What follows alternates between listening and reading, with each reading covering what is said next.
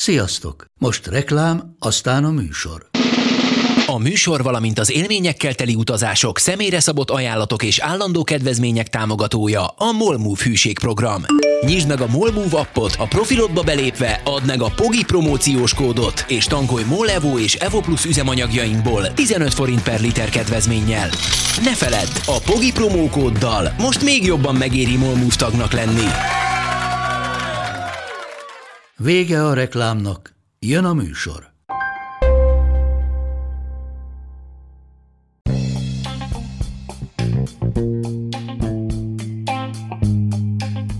Ez itt a Pogi Podcast. Pogácsa Zoltán közgazdás, szociológus, politikai gazdaságtani podcastja a globális gazdaságról a klímaválság, az automatizáció, a digitális gazdaság, az egyenlőtlenségek és a posztdemokrácia korszakában. Európai Bizottság három éves rendszerességgel elkészíti az unióra vonatkozó úgynevezett kohéziós jelentését, amely azt vizsgálja, hogy a tagállamok és azok régiói milyen mértékű társadalmi, gazdasági, területi kohéziót mutatnak, a folyamatok a konvergencia vagy a divergencia irányába mutatnak-e, mely térségek vannak az élen, kik a felzárkózók és melyek a lemaradók. Ezeket a folyamatokat nagyban befolyásolja magának az uniónak a kohéziós politikája, hétköznapi nevén az uniós transferek, de nem kizárólag, sőt nem is meghatározóan. Az egyes térségek fejlődésére legalább ekkora hatással van a tagállamok és az önkormányzatok fejlesztéspolitikája, de a költségvetési és pénzügypolitikája is. A humántőkét fejlesztő alrendszereknek, amelyek többségében nemzeti hatáskörben maradtak, nagyobb a hatása az országok fejlődésére. Ráadásul az uniós pénzek szinte mindig fejlesztési pénzek, miközben a gazdaság alakulása legalább ekkora mértékben függ az állami alrendszerek működésének stabil, kiszámítható és megfelelően magas finanszírozottságától. Az elkövetkezőkben az idén napvilágot látott nyolcadik kohéziós jelentés tanulságait dolgoztuk fel, és foglaljuk össze, amely az ezredfordulótól a Covid válságig tartó időszak fejleményeit elemzi.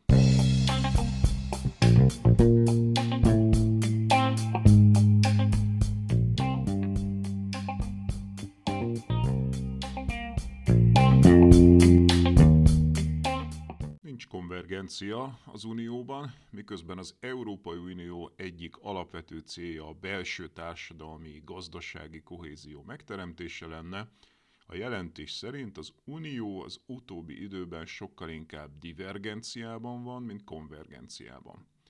A legfejlettebb és legkevésbé fejlett térségek egyfőre jutó átlagos éves GDP növekedése között egyszerűen nem volt akkora különbség az ezeret forduló utáni két évtizedben, ami az olló záródását jelentette volna. A legfejlettebbek 1,06%-os hosszú távú átlagos növekedése, a legfejletlenebbek 1,69%-ával áll szemben, ami nem elégséges a konvergenciához. Foglalkoztatásban már a növekedési ütemben is a legfejlettebb térségek vezetnek, 0,61%-ál szemben 0,21%-kal. A keleti blokkban gyakorlatilag felszámolódott az elmúlt évtizedben a munkanélküliség problémája, sokkal inkább a munkaerő hiány jellemző. Igaz, ez részben a nyugatra történő vándorlás miatt van így, részben pedig az alacsony bérezésű helyi munkák miatt. Dél-Európában ugyanakkor továbbra is súlyos probléma a munkanélküliség, igaz, akinek van munkája, az továbbra is jobban keres, mint a keleti foglalkoztatottak. A pénzügyi helyzettel való elégedettség messze a skandináv és osztrák térségben a legmagasabb, és keleten a legalacsonyabb. A demográfiai folyamatok hasonló trendeket mutatnak, a keleti és déli blokkban a természetes szaporulat és az elvándorlás is csökkenő népességhez vezet, a nyugati blokk viszont a vándorlás célterülete. 2019-ben a városi területek termékenységi rátái közül a magyar volt a legrosszabb az egész unióban, míg a vidéki termékenységünk átlagosnak volt mondható. A várható élettartamban csak a kelet van leszakadva, a déli országokat a rossz gazdasági trendek ellenére segíti a mediterrán életmód. Kohéziós transferekből egyébként a magyar fejletlen térségek kapják egyfőre jutóan a legtöbbet az egész Európai Unióban. Három blokk, északnyugat, kelet és dél. Az Unió alapvetően három blokkra szakadt, a centrumot alkotó északnyugatra, a gyorsan növekvő keletre, illetve a leszakadó délre. A Covid-válság igazán durván a déli térséget viselte meg gazdasági értelemben, ahogy már a korábbi eurozóna válság is. Ugyanakkor globális összehasonlításban a keletiek egyfőre jutó GDP-ben mért növekedése 2-4 százalék per év az ezredforduló utáni két évtized átlagában, sem kiemelkedő az igazi fejlődési régiókhoz, elsősorban a távol-kelethez képest. Miközben az éghajlatvédelem érdekében természetesen már nem növekedésre lenne szükség azon a fejlettségi szinten, ahol mi vagyunk. Az uniós átlagos fejlettségi szintet azonban továbbra is csak a nagyvárosi térségek érték el Kelet-Európában, amely az esetek többségében a fővárost jelenti, plusz egy-két cseh és lengyel nagyvárost. Azaz, miközben a keleti térség lassú felzárkózásban van az uniós átlaghoz, ugyanezen térségen belül a városias térségek elhúznak a vidéktől. Azt is gyorsan hozzá kell tennünk, hogy a térség felzárkózásának horgonyához szolgáló uniós átlagot viszont lejjebb húzza a déliek visszaesése. A keletiek gyors növekedése ellenére továbbra is felmarad egy 5-8 éves különbség a várható élettartamban olyan szomszédos régiók között, mint például a Baltikum és Skandinávia, vagy Bulgária és Görögország. A szétszakadás okai. Az innováció szempontjából a keleti térség egésze továbbra is az uniós átlag alatt van. Az ennek mérésére kialakított uniós eredménytáblázatot továbbra is a skandinávok vezetik. A szabadalmak számából az látszik, hogy azokat szinte mind észak-nyugat Európában adják le, a déli és keleti térség egyaránt üres pusztaság ebből a szempontból a térképen. De meglátszik ugyanez a K plusz F költésben is, míg a leginnovatívabb tagállamok ma már 3-3,5 százalékát költik erre a dupla akkora GDP-jüknek, addig az innovációban elmaradó keleti és déli tagállamok, így Magyarország is, a féltől másfél százalékos sávban vannak. Egyes kiemelkedő térségekben egyébként a dupla akkora GDP 5-8 százalékát is elköltik kutatásfejlesztésre, elsősorban a skandináv országokban, Németországban, Dániában vagy Ausztriában, és ezek Dánia kivételével nem is a fővárosi térségek.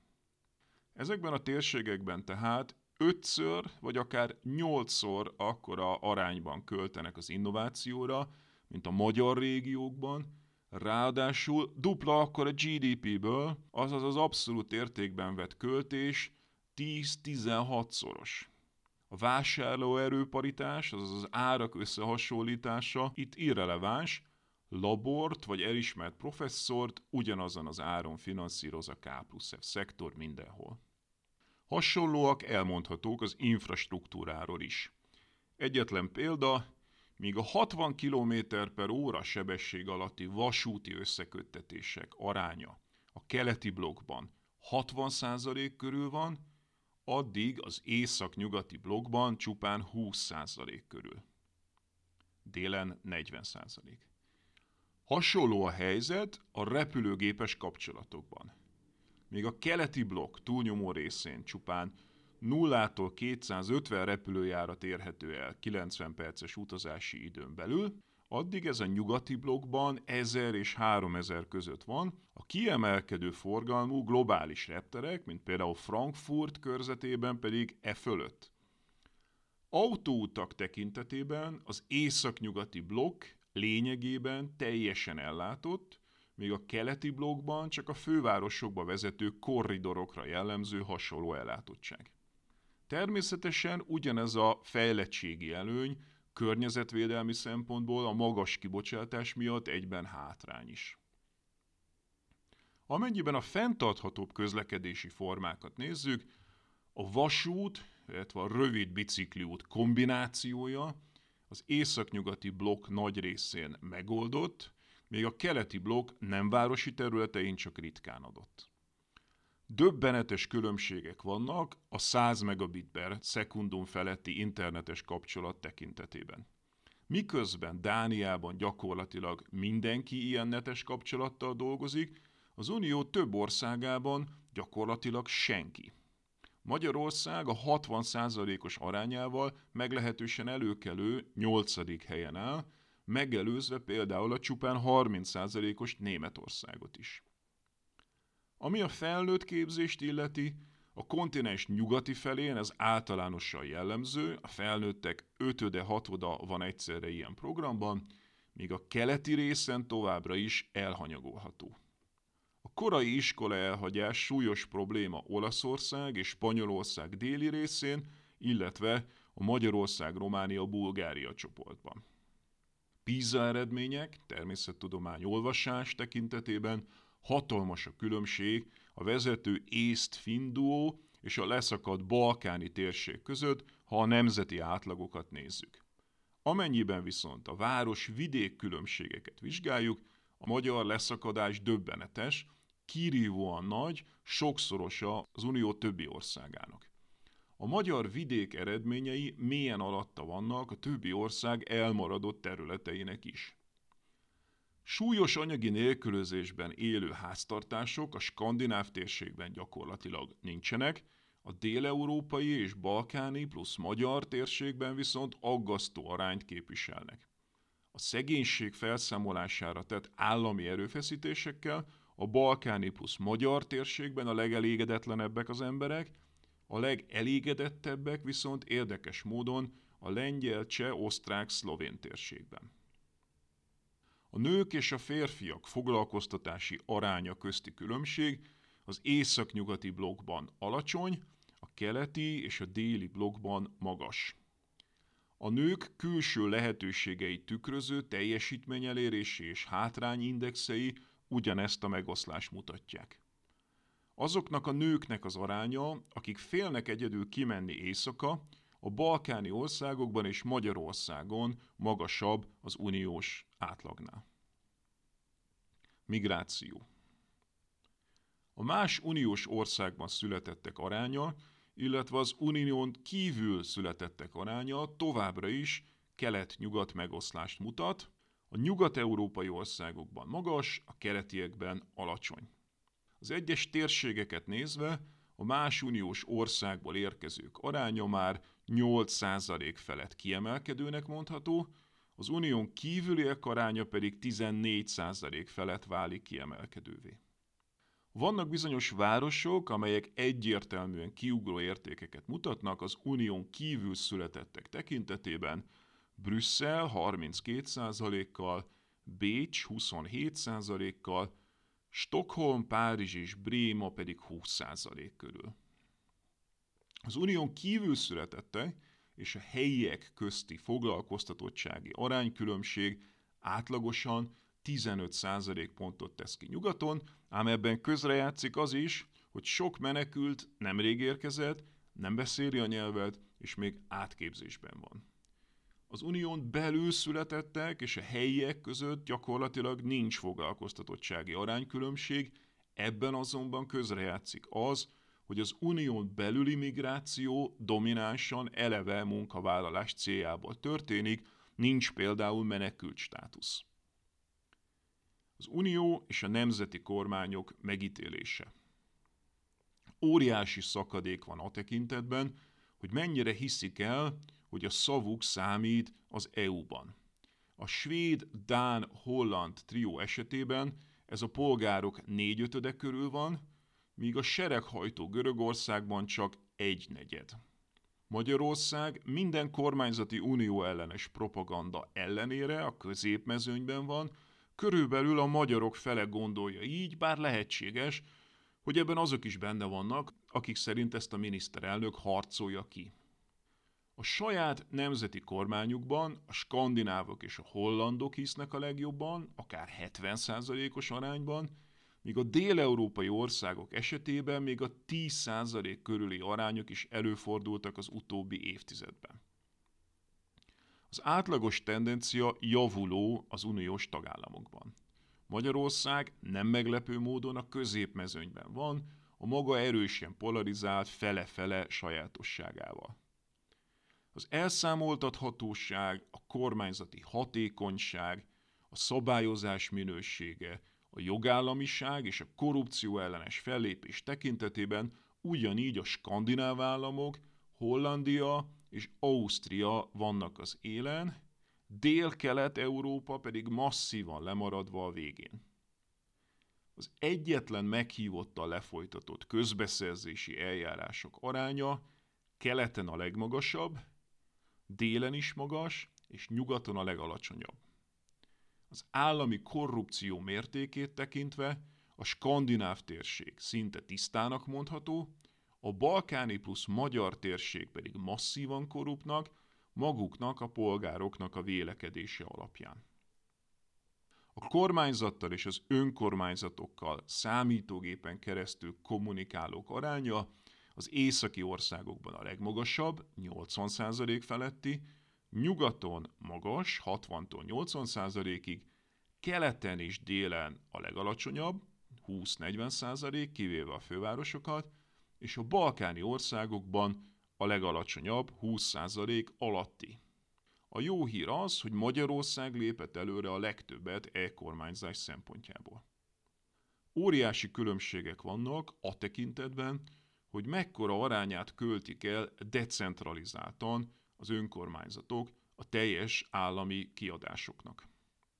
A legmagasabb az arány Dániában, 65% a legalacsonyabb, nullához közelítő a két apró szigetállamban, Cipruson és Máltán. Magyarországon volt a legradikálisabb csökkentés ebben az arányban a 2008 utáni évtizedben, a 25%-os arányról a 12-15%-os sávba. Magyarországon ezzel a hozzá hasonló országokhoz képest extrém centralizáció valósul meg az állami források kezelésében.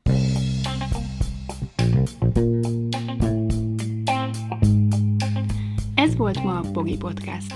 Ha vitába szállnál az elhangzottakkal, vagy témát javasolnál, keresd a Pogi blog oldalt a Facebookon. Ha támogatnád a podcastot, azt a www.patreon.com per Pogi Podcast oldalon teheted meg. Köszönjük! Ha más podcastekre is kíváncsi vagy, hallgassd meg a Béton műsor ajánlóját. El tudod képzelni, hogy a podcastet, amit éppen most hallgattál, fél év múlva már a mesterséges intelligencia generálja? Mi sem. De ha érdekel, eljött már a gépek lázadása. Hallgass bele az Embertelen podcastbe. Orsós Lajos vagyok, a műsor házigazdája. Egyelőre még élőben. Egyelőre. Fedezzük fel együtt, hogyan ismerkedik, randizik, mesél és vitatkozik Betty és Péter, két teljesen mesterséges intelligencia. Lajos, a podcast címét mond még egyszer, Léci. Oké. Okay. Embertelen podcast. Ez a műsor a Béton közösség tagja.